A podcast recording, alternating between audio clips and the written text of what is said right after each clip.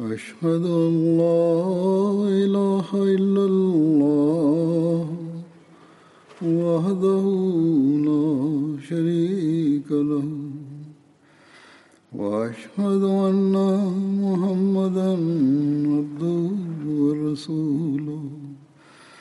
أما بعد فأعوذ بالله من الشيطان الرجيم. بسم الله الرحمن الرحيم. الحمد لله رب العالمين. الرحمن الرحيم. مالك يوم الدين.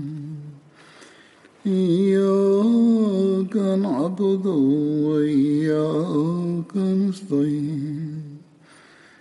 اهدنا الصراط المستقيم صراط الذين أنعمت عليهم غير المغضوب عليهم غير المغضوب عليهم ولا الضالين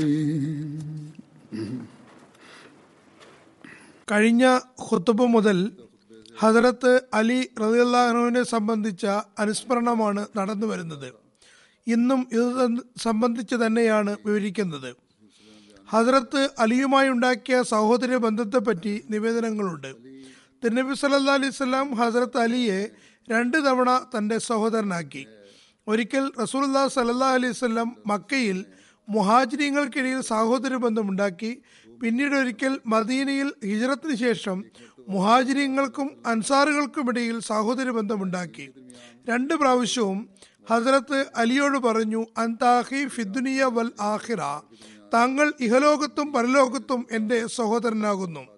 ഒരു നിവേദനമനുസരിച്ച് നബീർമേനി സല്ലാഹു അലൈഹി ഹസരത്ത് അലി ബിൻ അബു താലിബും ഹസരത്ത് സഹൽ ബിൻ ഹനീഫും തമ്മിലാണ് സഹോദര ബന്ധമുണ്ടാക്കിയത് ഈ സാഹോദര്യ ബന്ധങ്ങളെല്ലാം എപ്പോഴൊക്കെയാണ് ഉണ്ടാക്കിയത് എന്നതിനെ സംബന്ധിച്ച് ചരിത്രത്തിൽ പരാമർശിച്ചിട്ടുണ്ട്. രണ്ടു തവണയാണ് സഹോദര ബന്ധം ഉണ്ടാക്കിയത്. ബുഹാരിയുടെ വ്യാഖ്യാതാവായ അല്ലാമ കസ്തലാനി വിവരിക്കുന്നു സഹോദര ബന്ധം ഉണ്ടാക്കിയത് രണ്ട് തവണയാണ്. ആദ്യം ഹിജറത്തിനു മുമ്പ് മക്കയിൽ മുഹാജിനങ്ങൾക്കിടയിൽ തിന്നബി സല്ലാ അലൈഹി അതിലത്ത് അബൂബക്കറും അതിലത്ത് ഉമറും തമ്മിലും ഹജറത്ത് ഉസ്മാനും അതിലത്ത് അബ്ദുറഹ്മാനും ഔഫും തമ്മിലും ഹസ്രത്ത് സുബൈറും ഹസ്രത്ത് അബ്ദാബിനും മസൂദും തമ്മിലും ഹസ്രത്ത് അലിയും താനും തമ്മിലും സഹോദര ബന്ധമുണ്ടാക്കി. പിന്നീട് തിരുനബി സല്ലാ അലൈഹി സ്വലം മദീനിലെത്തിയപ്പോൾ മുഹാജിരിങ്ങളും അൻസാറുകളും തമ്മിൽ ഹസരത്ത് അനസുബിന് മാലിക്കിന്റെ ഭവനത്തിൽ സഹോദര ബന്ധമുണ്ടാക്കി. ഇബിന് സായദ് പറയുന്നു തിരുനബി സല്ലാ അലൈഹി സ്വലം നൂറ് സഹാബാക്കൾക്കിടയിൽ സഹോദര ബന്ധമുണ്ടാക്കി അതായത് അമ്പത് മുഹാജിരിങ്ങളും അമ്പത് അൻസാറുകളും തമ്മിൽ സഹോദര്യമുണ്ടാക്കി. ഹജറത്ത് അലി ബദർ യുദ്ധം സഹിതം എല്ലാ യുദ്ധങ്ങളിലും തിരുനബി സല്ലാ അലൈഹി സ്വലമിനൊപ്പം പങ്കെടുത്തിരുന്നു. തബൂക്ക് യുദ്ധത്തിൽ ഇല്ലായിരുന്നു. തബൂക്ക് യുദ്ധവേളയിൽ തിരുനബി സല്ലാ അലൈഹി സ്വലം അദ്ദേഹത്തെ കുടുംബക്കാരുടെ മേൽനോട്ടത്തിനായി നിശ്ചയിക്കുകയാണ് ഉണ്ടായത്. ഹസ്രത്ത് സാലബ് ബിൻ അബു മാലിക് നിവേദനം ചെയ്യുന്നു. ഹസ്രത്ത് സാദ് ബിൻ ഉബാദ എല്ലാ സന്ദർഭത്തിലും തിരുനബി സല്ലാ അലൈഹി സ്വലമിന്റെ പതാക വാഹകനായിരുന്നു എന്നാൽ യുദ്ധസമയത്ത് ഹസരത്ത് അലി ബിൻ അബു താലിബ് പതാക ഏറ്റെടുക്കുമായിരുന്നു. ഉഷേറ യുദ്ധം ഹിജറ രണ്ടാം വർഷം ജമാദിൽ ഊലയിൽ ആണ് ഉണ്ടായത്. ചരിത്ര ഗ്രന്ഥങ്ങളിൽ ഈ യുദ്ധത്തിന്റെ പേര് ഉഷൈറ സുൽ ഉഷൈറ ജാത്തുൽ ഉഷൈറ ഉസൈറ എന്നിങ്ങനെ വന്നിട്ടുണ്ട്. ഉഷൈറ ഒരു കോട്ടയുടെ പേരാകുന്നു. അത് ഹിജാസിൽ യംബാനും സുൽമറയ്ക്കുമിടയിൽ സ്ഥിതി ചെയ്യുന്നു. ഈ സംബന്ധിച്ച് വിശദാംശങ്ങൾ വിവരിച്ചുകൊണ്ട് ഹജറത്ത് മിർസ ബഷീർ അഹമ്മദ് സാഹിബ് എഴുതുന്നു. ഹിജറ രണ്ടാം വർഷം ജമാദിയുൽ ഉല മാസത്തിൽ മക്കയിലെ കുറേശികളിൽ നിന്നുള്ള ഒരു വാർത്ത കേട്ടതിനെ തുടർന്ന് തിരുനബി സല്ലാ അലൈഹി സ്വലം മുഹാജിരിങ്ങളുടെ ഒരു സംഘത്തിനോടൊപ്പം ബദീനയിൽ നിന്ന് പുറപ്പെട്ടു. തന്റെ അഭാവത്തിൽ തന്റെ മുലകുടി ബന്ധത്തിലുള്ള സഹോദരൻ അബു സൽമ ബിൻ അബ്ദുൽ അസദിനെ അമീറായി നിശ്ചയിച്ചു. ഈ സൈനിക നീക്കത്തിൽ തെന്നബി സല്ലാ അലൈഹി സ്വല്ലം പലതവണ ചുറ്റിക്കറങ്ങി അവസാനം സമുദ്രതീരത്തിനടുത്ത് എംബ എന്ന സ്ഥലത്തിന് സമീപമുള്ള ഉഷൈറ എന്ന സ്ഥലത്തെത്തി. ഇവിടെ കുറേശികളുമായി ഏറ്റുമുട്ടേണ്ടി വന്നില്ല. പക്ഷേ തെന്നബി സല്ലാ അലൈഹി സ്വലം ബനു മിഥലജ് ഗോത്രവുമായി ഒരു ഉടമ്പടി ചെയ്ത ശേഷം തിരിച്ചു വന്നു. ഹസരത്ത് അലി ഈ സൈനിക നീക്കത്തിൽ ഭാഗവാക്കായിരുന്നു. ഇതേപ്പറ്റി മുസ്നദ് അഹമ്മദ് ബിൻ ഹംബലിലുള്ള നിവേദനം ഇപ്രകാരമാകുന്നു. ഹസരത്ത് അമ്മാർ ബിൻ യാസർ നിവേദനം ചെയ്യുന്നു സാർത്തുൽ ഉഷൈറ യുദ്ധനീക്കത്തിൽ ഹസരത്ത് അലിയും ഞാനും സഹയാത്രികരായിരുന്നു. തെരഞ്ഞെടുപ്പ് സല്ലാ അലൈഹി സ്വലം ഈ സ്ഥലത്ത് എത്തി അവിടെ തന്നെ തങ്ങുകയുണ്ടായി. അപ്പോൾ ബനു മുദ്ജലിലെ മുദിജലിലെ ആളുകൾ ഈന്തപ്പന തോട്ടങ്ങളിലെ ഒരു അരുവിയിൽ ജോലി ചെയ്യുന്നത് ഞങ്ങൾ കണ്ടു. ഹസരത്ത് അലി എന്നോട് പറഞ്ഞു അബു യക്കലാൻ അവരുടെ അടുക്കൽ പോയി അവരെന്താണ് ചെയ്യുന്നതെന്ന് നോക്കി വന്നാലോ? എന്ന് പറയുന്നു. അങ്ങനെ ഞങ്ങൾ അവരുടെ അടുക്കൽ എത്തി. അവർ ചെയ്യുന്നത് കുറച്ചു നേരം കണ്ടു. പിന്നെ ഞങ്ങൾക്ക് ഉറക്കം വന്നു തുടങ്ങിയപ്പോൾ ഞാനും ഹസരത്ത് അലിയും അവിടെ നിന്ന് പോയി. ഈന്തപ്പനകൾക്കിടയിൽ നിലത്ത് തന്നെ കിടന്നുറങ്ങി. അള്ളാഹുവാണെ ഞങ്ങളെ തിരുനബി സല്ലാ അലൈവല്ലം അല്ലാതെ മറ്റാരും തന്നെ ഉണർത്തിയില്ല. തിരുനബി സല്ലാ അലൈവല്ലം ഞങ്ങളെ കാലുകൊണ്ട് തട്ടി ഉണർത്തി. ഞങ്ങളുടെ ദേഹത്ത് മണ്ണ് ആയിട്ടുണ്ടായിരുന്നു. ആ ദിവസം തിരുനബി സല്ലാ അലൈവല്ലം ഹസരത്ത് അലിയുടെ ദേഹത്ത് മണ്ണ് കണ്ടപ്പോൾ പറഞ്ഞു അബൂ തുറാബ്. തുടർന്ന് പറഞ്ഞു നിർഭാഗ്യവാന്മാരായ രണ്ട് ആളുകളെ പറ്റി ഞാൻ താങ്കൾക്ക് പറഞ്ഞു തരട്ടെയോ? അബു തുറാബ് എന്നതിനെ പറ്റി കഴിഞ്ഞ തവണയും ഞാൻ ഖുർത്തുബയിൽ പരാമർശിച്ചിരുന്നു. അതായത് അദ്ദേഹം മസ്ജിദിൽ കിടക്കുകയായിരുന്നു. അപ്പോൾ ശരീരത്തിൽ മണ്ണ് പറ്റി തിരുനബി സല്ലാ അലൈഹി സ്വലം അബു തുറാബ് അബു തുറാബ് എന്ന് വിളിച്ചു. ആ സമയം മുതൽ അദ്ദേഹത്തിന് ഈ വിളിപ്പേരും ഉണ്ടായി. അല്ലെങ്കിൽ ഈ പറഞ്ഞ സമയം മുതൽ ആ പേര് വന്നതായിരിക്കാം. അതായത് പിന്നീട് അതല്ലെങ്കിൽ രണ്ട് സന്ദർഭത്തിലും അങ്ങനെ പറഞ്ഞതായിരിക്കാം. ഏതായിരുന്നാലും ഇതാണ് ആദ്യമുണ്ടായ സംഭവം എന്ന് തോന്നുന്നു. ചുരുക്കത്തിൽ പറയുന്നു ഞാൻ നിർഭാഗ്യവാന്മാരായ രണ്ട് ആളുകളെപ്പറ്റി താങ്കൾക്ക് പറഞ്ഞു തരട്ടെയോ? ഞങ്ങൾ പറഞ്ഞു അതെ യാ റസൂലല്ല. തിരുനബി സല്ലാ വസ്ലം പറഞ്ഞു ആദ്യത്തെയാൾ ഹജ്രത്ത് സാലിഹ് അലി ഇസ്ലാമിന്റെ ഒട്ടകത്തിന്റെ കാൽ വെട്ടിയ സമൂത് ഗോത്രക്കാരനായ ഔഹീമർ ആകുന്നു. രണ്ടാമത്തെയാൾ അലിയോലി നിന്റെ ശിരസിൽ ആക്രമണം നടത്തുന്ന ആളാണ് എത്രത്തോളം എന്നാൽ ഈ താടി രക്തത്താൽ കുതിരുന്നതാണ്. സഫ്വാൻ ഒന്നാം ബദർ യുദ്ധം ഹിജ്ര രണ്ടാം വർഷം ജമാഅതിയിൽ ആഹ്ർ മാസത്തിലാണ് ഉണ്ടായത്. ഹജറത് മീത ബഷീർ അഹമ്മദ് സാഹിബിനെ സംബന്ധിച്ച് വിവരണത്തിൽ എഴുതുന്നു തിരുനബി സല്ലാ അലൈഹി സ്വലാം ഉഷൈറ നീക്കത്തിൽ നിന്ന് തിരിച്ച് മദീനയിലെത്തി പത്ത് ദിവസം പോലും ആയിട്ടുണ്ടായിരുന്നില്ല. മക്കയിലെ ഒരു നേതാവ് കർസ് ബിൻ ജാബിർ ഫഹരി. കുറേശികളുടെ ഒരു സൈനിക സംഘവുമായി വളരെ ജാഗ്രതയോടെ മദീനയുടെ മൃഗങ്ങളുടെ മേച്ചിൽ സ്ഥലത്ത് അപ്രതീക്ഷിത ആക്രമണം നടത്തി. ഈ പട്ടണത്തിൽ നിന്ന് ഇത് പട്ടണത്തിൽ നിന്ന് കേവലം മൂന്ന് മൈൽ അകലെയാണ്. മുസ്ലിങ്ങളുടെ ഒട്ടകങ്ങളും മറ്റും കൊള്ളയടിച്ചു കൊണ്ടുപോവുകയായിരുന്നു. തിരുനബി സല്ലാ അലൈഹി സ്വലം ഇതേക്കുറിച്ച് അറിഞ്ഞപ്പോൾ ഉടൻ തന്നെ സൈദുബിന് ഹാരിസയെ തന്റെ അഭാവത്തിൽ അമീറായി നിശ്ചയിക്കുകയും മുഹാജിനങ്ങളുടെ ഒരു സംഘവുമായി അവളെ പിന്തുടരാൻ തീരുമാനിക്കുകയും ചെയ്തു. ബദറിനടുത്തുള്ള സ്ഥലമായ സഫാൻ വരെ അവരെ പിന്തുടർന്നു. പക്ഷെ അവർ രക്ഷപ്പെട്ട് കടന്നു കളഞ്ഞു ഈ യുദ്ധം നീക്കം ഒന്നാം ബദർ യുദ്ധമെന്നും അറിയപ്പെടുന്നു. ഈ യുദ്ധത്തിൽ തെന്നബി സല്ലു അലൈഹി സ്വലം ഹസ്രത്ത് അലിക്ക് ഒരു വെള്ള കൊടി നൽകുകയുണ്ടായി. ബദർ യുദ്ധം ഹിജറ രണ്ടാം വർഷം അതായത് ക്രിസ്താബ്ദം അറുന്നൂറ്റി ഇരുപത്തി മൂന്നിൽ ആണ് ഉണ്ടായത്. മാർച്ച് മാസത്തിൽ. ഇതിന്റെ വിവരണവും അതിൽ അലിയെ സംബന്ധിച്ച അനുസ്മരണവും കാണാൻ കഴിയുന്നുണ്ട്. തിരുനബി സല്ല അലൈഹി സ്വലം ഹസരത്ത് അലി ഹസരത് ജുബൈർ ഹസരത് സയദ് ബിനു അബി വക്കാസ് ഹസരത്ത് ബസ്ബസ് ബിൻ അമർ എന്നിവരെ മുഷരിക്കങ്ങളെ സംബന്ധിച്ച് അന്വേഷിക്കാൻ ബദർ അരുവിയിലേക്ക് പറഞ്ഞയച്ചു. അവർ കുറേശികൾ തങ്ങളുടെ മൃഗങ്ങൾക്ക് വെള്ളം കുടിപ്പിക്കുന്നത് കണ്ടു. മുഷരിക്കങ്ങളുടെ ഈ സംഘത്തെ പിടികൂടി തിരുനബി സല്ലാ അലിസ്ലിന്റെ സവിധത്തിൽ എത്തിച്ചു. ബദർ യുദ്ധത്തിൽ ഒരു ഇരു സൈന്യങ്ങളും മുഖാമുഖം വന്നപ്പോൾ ഏറ്റവും ആദ്യം റബിയയുടെ രണ്ട് മക്കൾ ഷേബയും ഉത്തുബയും വലീദുബിന് ഉത്തുബയും മുന്നോട്ട് വന്ന് ഏറ്റുമുട്ടാൻ ക്ഷണിച്ചു.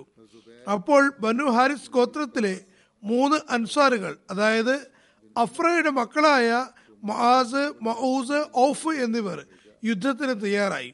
എന്നാൽ മുസ്ലിങ്ങളും മുഷ്രിഖുകളുമായുള്ള ആദ്യ ഏറ്റുമുട്ടലിൽ അൻസാറുകൾ ഭാഗഭാക്കാകുന്നത് റസൂൽ തിരുമേനി സല്ലാ അലൈഹി സ്വലം ഇഷ്ടപ്പെട്ടില്ല. തന്റെ പിതൃവിപുത്രന്മാരും തന്റെ ഗോത്രവും മുഖേന ഈ പ്രതാപം വെളിപ്പെടണമെന്നാണ് തിരുനബി സല്ലാ അലൈഹി ആഗ്രഹിച്ചത്. അതുകൊണ്ട് തിരുനബി സല്ലാ അലൈഹി കൽപ്പിച്ചതനുസരിച്ച് അവർ അണികളിലേക്ക് തിരിച്ചു വന്നു. തിരുനബി സല്ലാ അലൈഹി സ്വലം അവർക്ക് വേണ്ടി നല്ല വാക്കുകൾ പറയുകയും ചെയ്തു. തുടർന്ന് മുഷ്രിഖ്യങ്ങൾ പറഞ്ഞു മുഹമ്മദ് ഞങ്ങളെ നേരിടാൻ ഞങ്ങളുടെ ഗോത്രത്തിലുള്ള സമശീർഷരായ ആളുകളെ അയക്കൂ. അപ്പോൾ തിരുനബി സല്ലാ അലൈഹി സ്വലം പറഞ്ഞു വനു ഹാഷിം എഴുന്നേൽക്കൂ. നിങ്ങളുടെ അവകാശങ്ങൾക്കായി. അതുമായിട്ടാണ് അള്ളാഹു എന്നെ നബിയായി അയച്ചിട്ടുള്ളത് പൊരുതുവിൻ. അവരാകട്ടെ തങ്ങളുടെ വ്യാജവുമായി ദൈവിക പ്രകാശത്തെ അണയ്ക്കാൻ ശ്രമിക്കുകയാണ്. തുടർന്ന് ഹസരത്ത് ഹംസ ബിൻ അബ്ദുൽ മുത്തലിബ് ഹസരത്ത് അലി ബിൻ അബു താലിബ് ഹസരത്ത് ഉബൈദ ബിൻ ഹാരിസ് എന്നിവർ എഴുന്നേറ്റു. അങ്ങനെ ശത്രുനിരയിലേക്ക് നീങ്ങിയപ്പോൾ ഉത്തുമ പറഞ്ഞു എന്തെങ്കിലും പറയൂ. ഞങ്ങൾ നിങ്ങൾ ആരൊക്കെയാണെന്ന് മനസ്സിലാക്കട്ടെ. മുഖകവചം അണിഞ്ഞിരുന്നതുകൊണ്ട് മുഖം മറിഞ്ഞിരിക്കുകയായിരുന്നു. ഹസരത്ത് ഹംസ പറഞ്ഞു ഞാൻ ഹംസ ബിൻ അബ്ദുൽ മുത്തലിബാകുന്നു അള്ളാഹുവിന്റെയും അതിന്റെ റസൂലിന്റെയും സിംഹമാകുന്നു. ഉത്തവ് പറഞ്ഞു നല്ല എതിരാളി തന്നെ. നല്ല എതിരാളി തന്നെ. ഞാൻ മറുഭാഗത്തു നിന്നുള്ള സിംഹമാകുന്നു. നിന്നോടൊപ്പമുള്ളവർ ആരൊക്കെയാണ്? ഹസരത്ത് ഹംസ പറഞ്ഞു അലി ബിൻ അബു താലിബും ഉബൈദ് ബിൻ ഹാരിസുമാകുന്നു ഉത്ബ പറഞ്ഞു രണ്ടുപേരും നല്ല എതിരാളികൾ തന്നെ തുടർന്ന് ഉത്ബ തന്റെ മകനോട് പറഞ്ഞു വലിയ എഴുന്നേൽക്കൂ. അങ്ങനെ ഹസരത്ത് അലിയെ നേരിടാൻ പുറപ്പെട്ടു. തുടർന്ന് അവർ രണ്ടുപേർക്കുമിടയിൽ വാൾപ്പായിട്ട് നടന്നു. ഹസരത്ത് അലി അയാളെ വധിച്ചു. പിന്നെ ഉത്തുമ എഴുന്നേറ്റു. അയാളെ നേരിടാൻ ഹസരത്ത് ഹംസു പുറപ്പെട്ടു. അങ്ങനെ അവർക്കിടയിൽ വാൾപ്പേറ്റ് തുടങ്ങി.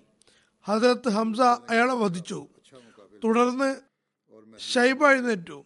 അയാളെ നേരിടാൻ അതിർത്ത് ഉബൈദ് ബിൻ ഹാരിസ് ആണ് പുറപ്പെട്ടത്. അതിർത്ത് ഉബൈദ അന്ന് റസൂൽ കരീം സല്ലാ അലൈഹി സ്വലമിന്റെ സഹാബാക്കളിൽ ഏറ്റവും പ്രായാധിക്യമുള്ള ആളായിരുന്നു. ഷെയ്ബ അതിർത്ത് ഉബൈദയുടെ കാലുകളിൽ വാൾ കൊണ്ട് വെട്ടി അത് കടങ്കാലിലെ ഇറച്ചിയിലാണ് കൊണ്ടത്. അത് പിളർന്നുപോയി തുടർന്ന് അതിർത്ത് അംസയും അതിർത്ത് അലിയും ഷേബയെ ആക്രമിച്ച് വധിക്കുകയുണ്ടായി. ഈ നിവേദനം വലുതാണ്. രണ്ടു വർഷം മുമ്പും വിവരിച്ചതാണ്. ഇവിടെ വീണ്ടും കുറച്ചു ഭാഗം വിവരിക്കുകയാണ്.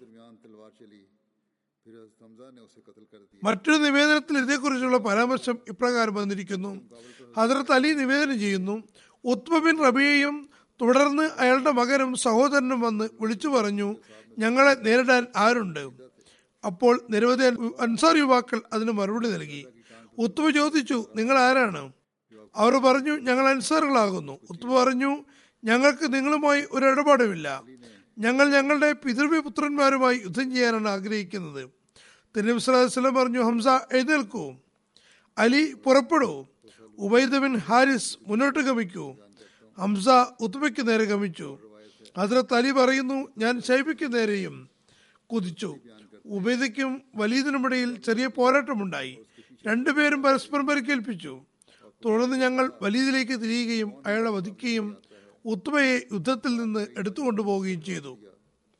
ഹസ്രത്ത് അലി റലിഹു ബദർ യുദ്ധത്തെ സംബന്ധിച്ച് പറയുന്നു അതിൽ ശത്രുക്കളുടെ എണ്ണം മുസ്ലിങ്ങളെക്കാൾ എത്രയോ അധികം ഉണ്ടായിരുന്നു രാത്രി മുഴുവൻ റസൂൽ സല്ലല്ലാഹു അലൈഹി വസല്ലം ദൈവസവിധത്തിൽ ദ്വായിലും അർത്ഥനയിലും ബദ്ധശ്രദ്ധനായിരുന്നു. നിഷേധികളുടെ സൈന്യം ഞങ്ങളുടെ സമീപമെത്തി. ഞങ്ങൾ മുഖാമുഖം അണിനിരന്നു. അപ്പോൾ ഒരു ചുവന്ന ഒട്ടകത്തിൽ യാത്ര ചെയ്യുന്ന ഒരാളെ കാണാനിടയായി. ഞങ്ങൾക്കിടയിൽ അയാൾ സഞ്ചരിക്കുകയായിരുന്നു. തിരുവ് സല്ലാ പറഞ്ഞു അലി ഈ നിഷേധികൾക്ക് അടുത്ത് നിൽക്കുന്ന ഹംസയോട് ചുവന്ന ഒട്ടകപ്പുറത്ത് ആരാണെന്നും അയാൾ എന്താണ് പറയുന്നതെന്നും ചോദിക്കൂ. തുടർന്ന് തിരുനബി സല്ലല്ലാഹു അലൈഹി അവർക്കിടയിൽ ആരെങ്കിലും നല്ല കാര്യത്തെ സംബന്ധിച്ച് ഉപദേശിക്കുമെങ്കിൽ അതാ ചുവന്ന ഒട്ടക്കാരൻ മാത്രമാണെന്ന് പറഞ്ഞു. ഇത്രയുമായപ്പോൾ ഹസരത്ത് തംസ എത്തി. അദ്ദേഹം പറഞ്ഞു അത് ഉത്തുബ റബിയാകുന്നു അയാൾ നിഷേധികളെ യുദ്ധത്തിൽ നിന്ന് തടയുകയാകുന്നു. അതിന് മറുപടിയായി അബൂജഹൽ അയാളോട് പറഞ്ഞു നിങ്ങൾ ഭീരുവാണ്. യുദ്ധ മൈതാ- മൈതാനത്ത് ഭയക്കുന്നു. അയാൾ ഉത്തുബ ആവേശഭരിതനായി പറഞ്ഞു ഇന്ന് ആരാണ് ഭീരു എന്ന് കാണാം. ഏതായിരുന്നാലും പിന്നെ അയാൾ യുദ്ധത്തിൽ ഭാഗവക്കായി. ഹജറത്ത് അലിയിൽ നിന്നുള്ള നിവേദനം തിരുനബി സല്ലാ അലൈഹി സ്വലാം ബൈദറുദ്ധ അവസരത്തിൽ എന്നെയും അതിർത്ത് അബൂബക്കറിനെയും സഹോദരന്മാരാക്കി പറഞ്ഞു. നിങ്ങൾ രണ്ടുപേരിൽ ഒരാളുടെ വലതു ഭാഗത്ത് ജിബ്രിയിലും മറ്റൊരാളുടെ ഭാഗത്ത് മിക്കായിലുമുണ്ട് ഹജറത്ത് അസ്രാഫിയിൽ മഹാനായ മലക്കാകുന്നു. പക്ഷേ അതും യുദ്ധസമയത്ത് സന്നിഹിതരാകുന്ന യുദ്ധനിരയിൽ ഉണ്ട്. ഹജറത് മിർസ ബഷീർ അഹമ്മദ് സാഹിബ് ബദർ യുദ്ധം സംബന്ധിച്ച് എഴുതുന്നു. ഹദർത്ത് അലി പറയുന്നു യുദ്ധം ചെയ്തുകൊണ്ടിരിക്കുമ്പോൾ എനിക്ക് തിരുനബി സല്ലാസ്ലമക്ക് ചിന്ത വരുമ്പോൾ ഞാൻ തിരുനബി സല്ലാസ് തമ്പിലേക്ക് ഓടി പോകുമായിരുന്നു. പക്ഷെ ഞാൻ പോകുമ്പോഴെല്ലാം തിരുനബി സല്ലാസ് സുജൂതിൽ കിടന്ന് വിലപിക്കുന്നതാണ് കാണുകയുണ്ടായത് തിരുനബി സല്ലാസ്ലമിന്റെ പരിശുദ്ധ അദ്ദേഹത്തിൽ നിന്ന് ഞാൻ ഈ ഇപ്രകാരം കേട്ടു. യാ ഹയ്യു യാ കയ്യൂമു യാ ഹയ്യു യാ കയ്യൂമു അല്ലയോ എന്റെ ജീവൽ ദൈവമേ അല്ലയോ എന്റെ ജീവസന്ധായകനായ നാഥ. അതിർത്ത് അബൂബക്കർ തിന്നു വസ്ലമിന്റെ അവസ്ഥ കണ്ടിട്ട് വളരെ അസ്വസ്ഥനായിരുന്നു. ചിലപ്പോൾ അനിയന്ത്രിതമായി ചോദിച്ചു യാ റസൂലല്ല എന്റെ മാതാപിതാക്കൾ അങ്ങേക്ക് തണ്ടമായിരിക്കട്ടെ അങ്ങ് പരിപാലിക്കേണ്ടതില്ല അള്ളാഹു തീർച്ചയായും തന്റെ വാഗ്ദാനം പൂർത്തിയാക്കുന്നതാണ്. പക്ഷേ ഇതൊക്കെയായിട്ടും തിരുനബി സല്ലല്ലാഹു അലൈഹി വസല്ലം ദുആകളിൽ വ്യാപൃതനായിരുന്നു. ചിലപ്പോൾ ദൈവിക വാഗ്ദാനത്തിൽ നിബന്ധനകൾ ഉണ്ടായിരിക്കുമെന്ന് അലൈഹി അലിസ്ലം ഭയപ്പെട്ടിരുന്നു. ഹിജറ രണ്ടിലാണ് ഹജറത്ത് ഫാത്തിമയുടെ വിവാഹം നടന്നത്. ഹജറത്ത് അലി റസൂല്ലാ സലഹ് സവിധത്തിൽ ഫാത്തിമയെ സംബന്ധിച്ച് വിവാഹത്തിന് അപേക്ഷിച്ചത് തിരുനബീരുമെ സല്ലാഹു അലൈഹി സ്വലം സന്തോഷപൂർവം സ്വീകരിച്ചു. ഹജറത്ത് അനസ് നിവേദനം ചെയ്യുന്നു ഹജറത്ത് അബൂബക്കറും ഹജറത്ത് ഉമറും തിരുനബി സല്ലാ അലൈഹി സ്വലം സവിധത്തിൽ ഹജറത്ത് ഫാത്തിമയുടെ വിവാഹത്തിന് അപേക്ഷിച്ചിരുന്നു. എന്നാൽ തിരുനബി സല്ലല്ലാഹു അലൈഹി നിശബ്ദനായിരുന്നു. അവർക്ക് മറുപടിയൊന്നും കൊടുത്തില്ല. ഹജറത്ത് അലി വീണ്ടും നിവേദനം ചെയ്യുന്നു ഞാൻ തിരുനബി സല്ലല്ലാഹു അലൈഹി സമുദ്രത്തിലെത്തി ഞാൻ ഫാത്തിമയെ എനിക്ക് വിവാഹം ചെയ്തു തരണമെന്ന് അപേക്ഷിച്ചു. തിരുനബി അലൈഹി ചോദിച്ചു നിങ്ങളുടെ പക്കൽ മഹർ നൽകാൻ എന്തെങ്കിലുമുണ്ടോ ഞാൻ പറഞ്ഞു എന്റെ കുതിരയും എന്റെ പടച്ചട്ടയും ഉണ്ട്. തിരുനബി പറഞ്ഞു കുതിരയെ നിങ്ങൾക്ക് ആവശ്യം വരുന്നതാണ്. പക്ഷേ പടച്ചട്ട വിൽക്കുക അവിടെ ഞാൻ എന്റെ പടച്ചട്ട നാനൂറ്റി എൺപത് ദീർഘമിന് വിറ്റു. മുഹറത്തിനുള്ള മഹറിനുള്ള ഏർപ്പാട് ചെയ്തു.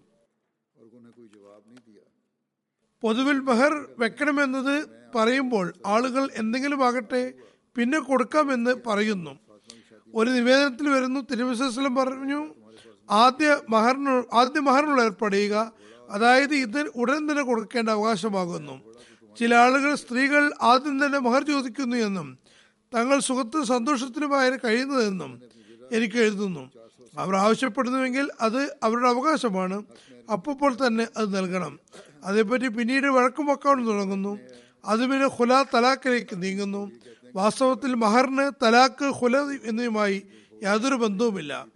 ഏതായിരുന്നാലും ഒരു നിവേദനത്തിൽ പറയുന്നു ഹദർത്ത് അലി പടച്ചട്ട അണിഞ്ഞ് ഹജറത്ത് ഉസ്മാനാണ് വിറ്റത്. ഹജറത്ത് ഉസ്മാൻ പടച്ചട്ടിയുടെ തുകയും കൊടുത്ത് പടച്ചട്ടിയും തിരികെ കൊടുത്തു. ഹജറത്ത് അലി പറയുന്നു ഞാൻ ആ തുകയുമായി എത്തി. ഹജറത്ത് തിരുവസ്ലമിന്റെ മടിയിൽ വെച്ച് കൊടുത്തു. തിരുവസ്ലം അതിൽ നിന്ന് ഒരു പിടിയെടുത്തു. ബിലാലിനോട് കൊടുത്തിട്ട് പറഞ്ഞു ഇതുകൊണ്ട് കുറച്ച് സാധനം സുഗന്ധദ്രവ്യം വാങ്ങി വരും. കുറച്ച് ആളുകളോട് അതിർത്ത് ഫാത്തിമയുടേക്ക് കൊടുക്കാനുള്ള ഉപഹാരം തയ്യാറാക്കാൻ പറഞ്ഞു. അങ്ങനെ അതിർത്ത് ഫാത്തിമയ്ക്ക് വേണ്ടി ഒരു കട്ടിലും ഈന്തപ്പന ചകിരി നിറച്ച ഒരു തലയിണയും തയ്യാറാക്കപ്പെട്ടു. ഒരു നിവേദനത്തിൽ പറയുന്നു അതിലത്ത് അലി അള്ളാഹുമായിട്ടുള്ള ബന്ധമുണ്ടാക്കുമ്പോൾ തിരുവസ്വലം പറഞ്ഞു എന്റെ റബ്ബ് എന്നോട് ഇങ്ങനെ ചെയ്യാൻ കൽപ്പിച്ചിരിക്കുന്നു. വീട് കൂടുതലിന് ശേഷം തിരുവസ്വലം അതർ തലിയോട് പറഞ്ഞു ഫാത്തിമ നിന്റെ അടുത്ത് വരുമ്പോൾ ഞാൻ എത്തുന്നതുവരെ ഒന്നും സംസാരിക്കരുത്. അങ്ങനെ അതിർത്ത് ഫാത്തിമ അതിർത്ത് ഉമ്മു ഐമൻ ഐമനോടൊപ്പം എത്തി വീട്ടിലൊരു ഭാഗത്തിരുന്നു ഞാനും ഒരു ഭാഗത്തിരുന്നു. തുറന്ന് തിരുവസ്ലം എത്തി പറഞ്ഞു എന്റെ സഹോദരന് ഇവിടെയുണ്ട്. ഉമ്മു അയ്മൻ പറഞ്ഞു അങ്ങനെ സഹോദരനായിട്ടാണോ അങ്ങ് മക്കയുടെ മകളുടെ വിവാഹം നടത്തിയത്? തിരുവസ്ലം പറഞ്ഞു അതെ തിരുവസ്ലം അകത്തേക്ക് കടന്നു. അതിർത്ത് ഫാത്തിമയുടെ വെള്ളം കൊണ്ടുവരാൻ ആവശ്യപ്പെട്ടു. ഇത്തരം സന്ദർഭത്തിൽ വിവാഹബന്ധം അനുവദനീയമാണ്. ഇത്തരം ബന്ധത്തിൽ വിവാഹം അനുവദനീയമാണ്. അദ്ദേഹം നേരെ സ്വന്തം സഹോദരനല്ല. അതിനകത്ത് ഫാത്തിമ എഴുന്നേറ്റ് വീട്ടിൽ വെച്ചിട്ടുണ്ടായിരുന്ന ഒരു പാത്രത്തിൽ വെള്ളം കൊണ്ടുവന്നു. തിരുവസ്ലാം അത് വാങ്ങി അതിൽ നിന്ന് അല്പം കവിൾ കൊണ്ട ശേഷം അതിനകത്ത് ഫാത്തിമയോട് പറഞ്ഞു മുന്നോട്ട് വരൂ. അവർ മുന്നോട്ട് വന്നു. തിരുവസ്ലം അവരുടെ ദേഹത്തും തലയിലും വെള്ളം കുടഞ്ഞിട്ട് പറഞ്ഞു അള്ളാഹുമ്മ ഇന്നി ആയിസുഹ ബിക വ സുറിയത്തഹ മിന റജീം. അള്ളാഹുവെ ഇവളെയും ഇവളുടെ സന്താനങ്ങളെയും ശപിക്കപ്പെട്ട പിശാചിന്റെ ഉപദ്രവത്തിൽ നിന്ന് ഞാൻ നിന്നിൽ നിന്റെ സംരക്ഷണത്തിലാക്കും. തുടർന്ന് പറഞ്ഞു മറുഭാഗത്തേക്ക് തിരിയൂ. തുടർന്ന് മറുഭാഗത്തേക്ക് തിരിഞ്ഞപ്പോൾ തിരുവസലം ചുമലുകൾക്കിടയിൽ വെള്ളം കുടഞ്ഞിട്ട് തുടർന്ന് അത് തലിയോടും അങ്ങനെ തന്നെ ചെയ്തു. അതിൽ തലി പറഞ്ഞു നിന്റെ കുടുംബത്തിലേക്ക് അള്ളാഹുവിന്റെ നാമത്തിലും അനുഗ്രഹത്തിലും പോയിക്കൊള്ളുക. അതേപോലെ അതിൽ തലിയിൽ നിന്നുള്ള നിവേദനത്തിൽ പറയുന്നു തിരുനബി അലൈഹി സ്വലം പാത്രത്തിൽ ഒഴുതു ചെയ്തു. തുടർന്ന് വെള്ളം അതിലത്ത് അലിയുടെയും ഫാത്തിമയുടെയും മേൽ തളിച്ചുകൊണ്ട് പറഞ്ഞു അള്ളാഹുമ ബാരിക് ഫിഹിമ വ ബാരിക് ലഹുമ ഫി ഷമലിഹമ. അള്ളാഹു അവർക്ക് രണ്ടുപേർക്കും അനുഗ്രഹം നൽകണമേ. അവർ കൂടിച്ചേരുന്നതിലും അനുഗ്രഹം ചൊരിയണമേ. അതിൽ താഴ്ചയും അതിൽ ഉമ്മു സലമയും വിവരിക്കുന്നു. തിരുവസ്ലം ഞങ്ങളോട് പറഞ്ഞു ഫാത്തിമയെ തയ്യാറാക്കുക. അങ്ങനെ ഞങ്ങൾ അവരെ അതിൽ തലിയുടെ അടുക്കൽ എത്തിച്ചു. ഞങ്ങൾ വീട്ടിലെത്തി അതിനെ ബദ്ഹയിലെ ചുടുവെള്ള ചുറ്റുപാടുമുള്ള മൃദുലമായ മണ്ണ് കൊണ്ട് മെഴുകി. പിന്നെ ഈന്തപ്പന കൊണ്ട് ഞങ്ങൾ തലയിണ നിറച്ചു. അത് ഞങ്ങൾ തന്നെയാണ് തുന്നിയത്. തുടർന്ന് ഞങ്ങൾ ഈന്തപ്പഴയും ഉണക്കമുതിരിയും കുടിക്കാൻ മധുരപാനീയവും വെച്ചു. വസ്ത്രവും വെള്ളിക്കുപ്പിയും തൂക്കിയിടുന്നതിന് വേണ്ടി ഒരു തടിക്കഷ്ണമെടുത്ത് അത് മുറിയിൽ ഒരു ഭാഗത്ത് ഉറപ്പിച്ചു വെച്ചു. അതിൽ വെള്ളപ്പാത്രം തൂക്കിയിടുകയും ചെയ്തു.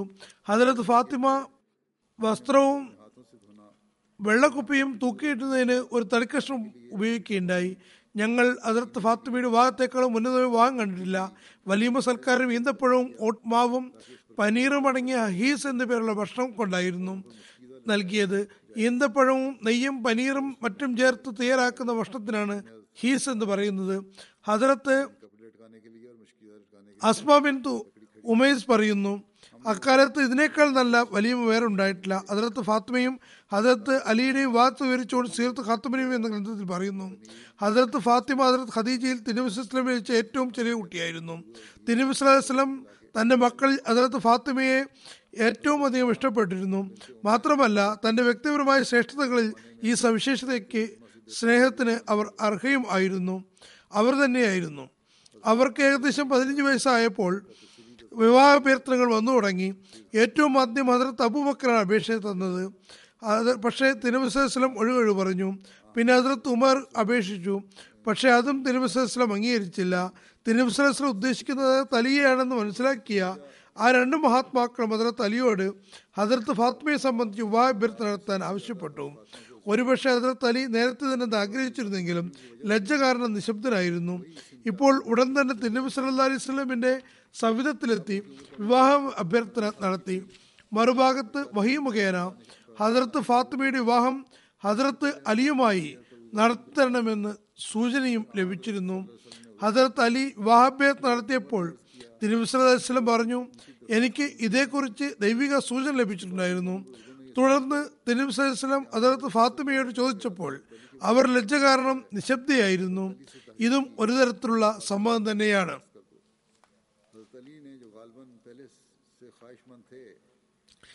അങ്ങനെ തിരുനബി സല്ലു അലൈവലം മുഹാജിരിങ്ങളുടെയും അൻസാറുകളുടെയും ഒരു സംഘത്തെ ഒരുമിച്ച് കൂട്ടി ഹസരത്ത് അലിയും ഹസരത്ത് ഫാത്തിമയും തമ്മിലുള്ള നിക്കാഹ് നിർവഹിച്ചു. ഇത് ഹിജറ രണ്ടാം വർഷം ആരംഭത്തിലോ മധ്യത്തിലോ ആണ് ഉണ്ടായത്. അതിനുശേഷം ബദർ യുദ്ധം കഴിഞ്ഞപ്പോൾ ഹിജറി രണ്ടാം വർഷം സുൽഹിജ മാസത്തിലാണ് വീടുകൂടലുണ്ടായത്. തിരുമിസ്ലം ഹസരത്ത് അലിയെ വിളിച്ചു ചോദിച്ചു താങ്കളുടെ പക്കൽ ഹസരത്ത് മെഹർ കൊടുക്കാൻ എന്തെങ്കിലും ഉണ്ടോ? തോട്ടത്തിലുണ്ടായ ഒരു സംഭവത്തിനു മുമ്പേ ഉണ്ടായതാണെന്ന് ഞാൻ പറഞ്ഞിരുന്നു അശരിയാണ് ഹസരത്ത് അലിയെ വിളിച്ചു ചോദിച്ചു മഹർ കൊടുക്കാൻ താങ്കളുടെ പക്കൽ എന്തെങ്കിലും ഉണ്ടോ? ഹജറത്ത് അലി പറഞ്ഞു യാ റസൂലല്ല എന്റെ പക്കൽ ഒന്നുമില്ല. തിരുവസ്ലം പറഞ്ഞു ഞാൻ നിങ്ങൾക്ക് ബദറിലെ സമരാജിത മുതലിൽ നിന്ന് താഴെ തന്ന പടച്ചട്ട എവിടെ പോയി? ഹജറത്ത് അലി പറഞ്ഞു അതിന്റെ പക്കലുണ്ട്. തിരുവസ്ലം പറഞ്ഞു അത് കൊണ്ടുവരും. അങ്ങനെ ആ പടച്ചട്ട നാനൂറ്റി എൺപത് ദീർഘമിന് എതിർപ്പുകൾ ദീർഘമിന് വിൽപ്പന നടത്തി. അലൈഹി അതുകൊണ്ട് വിവാഹത്തിനുള്ള ചെലവ് കണ്ടെത്തി. തിരുനബി സല്ലല്ലാഹു അലൈഹി ഹജറത്ത് ഫാത്തിമയ്ക്ക് നൽകിയ വിവാഹ ഉപഹാരം ലൈസ് പിടിപ്പിച്ച പുതപ്പും ഒരു ഈന്തപ്പനയുടെ ഉണങ്ങിയ ഇലകളും നിറച്ച ഒരു തുകൽ കിടക്കയും ഒരു തുകൽ പാത്രവുമായിരുന്നു. നിവേദനത്തിൽ അതിർത്ത് ഫാത്തിമയുടെ വിവാഹ സംബന്ധമായി അതിർത്ത് തിരുവസ്ലം ഒരു ആട്ടുകല്ലും കൊടുത്തയച്ചിരുന്നുവെന്ന് വന്നിട്ടുണ്ട്. ഈ സാധനങ്ങളെല്ലാം തയ്യാറായി കഴിഞ്ഞപ്പോൾ വീടിനെ സംബന്ധിച്ച് ചിന്തയായി ഹസർത്ത് അലി ഒരുപക്ഷെ തിന്നബി സല്ലാ കൂടെ മസ്ജിദിലുള്ള ഏതെങ്കിലും മുറിയിലായിരിക്കാം താമസിച്ചിട്ടുണ്ടായിരുന്നത്. പക്ഷേ വിവാഹശേഷം ഭാര്യഭർത്തക്കന്മാർക്ക് താമസിക്കാൻ വേറെ തന്നെ വീട് അനിവാര്യമായിരുന്നു. തിരുവിസ്ലാം അതർത്ത് അലിയോട് പറഞ്ഞു നിങ്ങൾ രണ്ടുപേർക്ക് താമസിക്കാൻ അനുയോജ്യമായ ഒരു സ്ഥലം കണ്ടെത്തുക. ഹജറത്ത് അലി താൽക്കാലികമായി ഒരു വീട് ഏർപ്പാടാക്കി. അതിലേക്കാണ് ഹജറത്ത് ഫാത്തിമയെ കൊണ്ടുവന്നത്. അന്നേ ദിവസമാണ് വിവാഹാനന്തരം. സല്ലല്ലാഹു അവരുടെ വീട്ടിലെത്തി. കുറച്ച് വെള്ളം ആവശ്യപ്പെട്ടു. അതിൽ ദുവാ ചെയ്തുകൊണ്ട് പ്രസ്തുത വെള്ളം ഹജറത്ത് ഫാത്തിമയ്ക്കും ഹജറത്ത് അലിക്കും തെളിച്ചുകൊണ്ട് ഇങ്ങനെ ദുവാ ചെയ്തു. അള്ളാഹു ബാരിക് ഫീമ വബാരിക് അലേഹിമ വബാരിക് ലഹുമ നസ്രുഹുമ. അല്ലയോ അള്ളാഹു രണ്ടുപേരെയും ഒന്നിച്ച് അനുഗ്രഹം ചെയ്യണമേ ഇവർ രണ്ടുപേരും മറ്റുള്ളവരുമായുള്ള ബന്ധത്തിലും അനുഗ്രഹം നൽകിയണമേ. ഇവരുടെ സന്താനങ്ങളിലും അനുഗ്രഹം ചൊരിയണമേ. തുടർന്ന് തിരുവസ്ലം നന്മ നന്മകളെ നവദമ്പതികളെ അവിടെയാക്കി തിരിച്ചുപോയി. അതിനുശേഷം ഒരു ദിവസം തിരുവസ്ലം ഹജറത്ത് ഫാത്തിമയുടെ വീട്ടിൽ പോയപ്പോൾ ഹജറത്ത് ഫാത്തിമ തിരുവസ്ലമോട് പറഞ്ഞു ഹാരിസബിൻ നൗമാൻ അൻസാരിയുടെ പക്കൽ കുറച്ച് വീടുകളുണ്ട്. അത് അത് അദ്ദേഹത്തോട് ഏതെങ്കിലും വീട് ഒഴിഞ്ഞു തരാൻ പറഞ്ഞാലും തിരുവസ്ലം പറഞ്ഞു നമുക്ക് അല്ല അദ്ദേഹം നമുക്ക് വേണ്ടി നിരവധി ഗ്രന്ഥങ്ങൾ ഒഴിഞ്ഞു വന്നിരിക്കുന്നു ഇനി അദ്ദേഹത്തോട് പറയാൻ കഴിയാൻ വൈക്ലഭ്യമുണ്ട് ഹജറത്ത് ഹാരിസയ്ക്ക് ഇതിനെക്കുറിച്ച് എങ്ങനെയോ അറിവ് ലഭിച്ചപ്പോൾ അദ്ദേഹം ധൃതിപ്പെട്ട് നബിസ്വലമിന് സവിധത്തിലെത്തി പറഞ്ഞു യാ റസൂലുള്ള എന്റെ എന്തെല്ലാം ഉണ്ടോ അതെല്ലാം അങ്ങയുടേതാകുന്നു അള്ളാഹുവാണേ അങ്ങ് എന്തിൽ നിന്ന്? എന്ത് സ്വീകരിക്കുകയും അത് എന്റെ പക്കൽ ഇരിക്കുന്നതിനേക്കാൾ എനിക്ക് സന്തോഷദായകമാകുന്നു. തുടർന്ന് ആ ആത്മാർത്ഥനായ സഹാബി നിർബന്ധപൂർവം തന്റെ വീട് ഒഴിഞ്ഞ് നൽകുകയുണ്ടായി. ഹദർത്ത് അലിയും ഹദർത്ത് ഫാത്തിമയും അതിലേക്ക് മാറുകയും ചെയ്തു. ഹദർത്ത് അലിയും ഹദർത്ത് ഫാത്തിമയും തങ്ങളുടെ അംശം തന്റെ അശരണരുടെയും ദാരിദ്ര്യവുമുണ്ടായിട്ട് പോലും ഉള്ളതിൽ തൃപ്തിപ്പെടുന്നതിന്റെ മാതൃകയാണ് കാഴ്ചവെച്ചത്. ഹദീസിൽ പറയുന്നു ഹജരത്ത് അലി അള്ളാഹു നിവേദനം ചെയ്യുന്നു ഹജരത്ത് ഫാത്തിമ ആട്ടുകല്ലരയ്ക്കുമ്പോൾ കൈവേദന വന്നു എന്ന് പരാതിപ്പെടുകയും തിരുനബി സലഹ് അടുക്കൽ കുറച്ച് ബന്ധികൾ വന്നപ്പോൾ തിരുനബി സലഹ് ഇസ്ലാമിനെ കാണാൻ പോവുകയുണ്ടായി പക്ഷെ തിരുനബി കാണാൻ കഴിഞ്ഞില്ല. അവർ ഹജരത്ത് ഫാത്തിമ ഹജരത്ത് ആയിഷയെ കണ്ട് താൻ എന്തിനാണ് വന്നതെന്ന് അറിയിച്ചു. തിരുവസ്ലം വരുമ്പോൾ അതിർത്ത് ആയിഷയോട് അതിർത്ത് ഫാത്തിമയുടെ അടുക്കലേക്ക് വരാൻ പറയണമെന്നും പറഞ്ഞു. അതിർത്ത് അലി പറയുന്നു തിരുവസ്ലം ഞങ്ങളുടെ അടുക്കൽ വന്നു. അപ്പോൾ ഞാൻ കിടക്കയിൽ കിടന്നിരുന്നു. ഞങ്ങൾ എഴുന്നേൽക്കാൻ തുടങ്ങിയപ്പോൾ തിരുവസ്ലം പറഞ്ഞു അവിടെ തന്നെ കടന്നുകൊള്ളുക തിരുവസ്ലം ഞങ്ങൾക്കിടയിലിരുന്നു ഞാൻ തിരുവസ്ലമിന്റെ കാലുകളുടെ കണുപ്പ് എന്നെ നെഞ്ചിൽ തട്ടുന്നുണ്ടായിരുന്നു. തിരുവസ്ലം പറഞ്ഞു നിങ്ങൾ ആവശ്യപ്പെട്ടതിനേക്കാളും ഉത്തമമായ കാര്യം ഞാൻ നിങ്ങൾക്ക് പറഞ്ഞു തരട്ടെയോ?